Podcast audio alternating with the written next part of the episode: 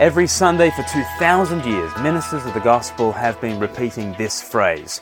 All over the world, Christ's people gather to eat the bread and drink from the cup, and they hear these words from 1 Corinthians 11, verse 23.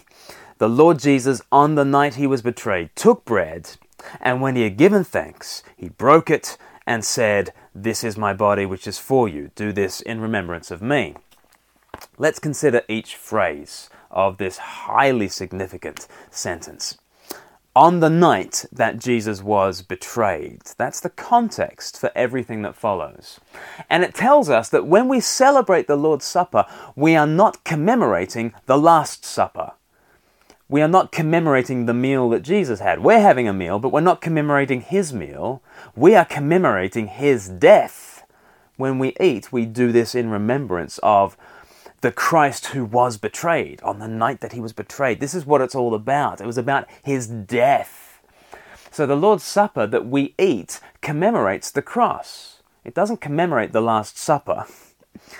But we should also realize that the Lord's Supper is a supper, it's a meal. And this is how salvation is portrayed throughout the Bible. God's people uh, are not promised a heavenly buffet where you just kind of take some finger food and then take it poolside and, and there you by yourself top, top up your tan and that sort of thing. We are called to a feast. We are called around a table. We're called to this wedding feast with Christ as the host. We are brought into the heart of the family to sit at table and dine with our Lord. There could be no greater sign of our fellowship with God than the fact that we are invited to eat with Him. So, on the night bef- on, on the night that Jesus was betrayed, He took bread. That's the next phrase. As we'll see tomorrow, Jesus says of this bread, "This is my body." Here is how the feast comes about. Before Jesus is the host, he becomes the main course. In history, the Son of God did indeed take a body. He took our flesh, entering our humanity and making it his own. Jesus took bread, and then the next phrase is, He gave thanks. After Jesus takes bread, he gives thanks. And, and, this is what happened historically as well. When Jesus took our flesh, he then lived the perfect life of gratitude before the Father in heaven. Jesus comes into our situation and lives the blessed life in our place, the life of thanksgiving that we all fail to live. But after giving thanks, what happens next? He gave thanks and then he broke it.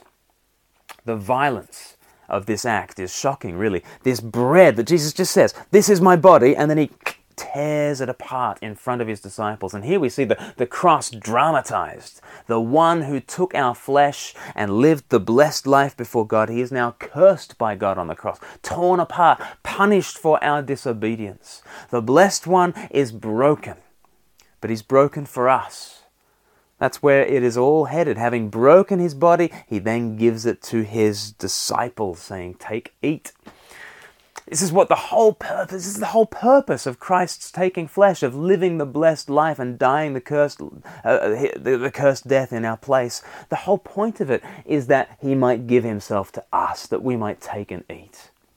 Jesus wants to feed us with his very self. Here is the self giving love of Christ to be torn apart to bring life to the world. All this is communicated in the simple act of communion. On the night that he was betrayed, he took bread, he gave thanks, he broke it, and he gave it to you and me.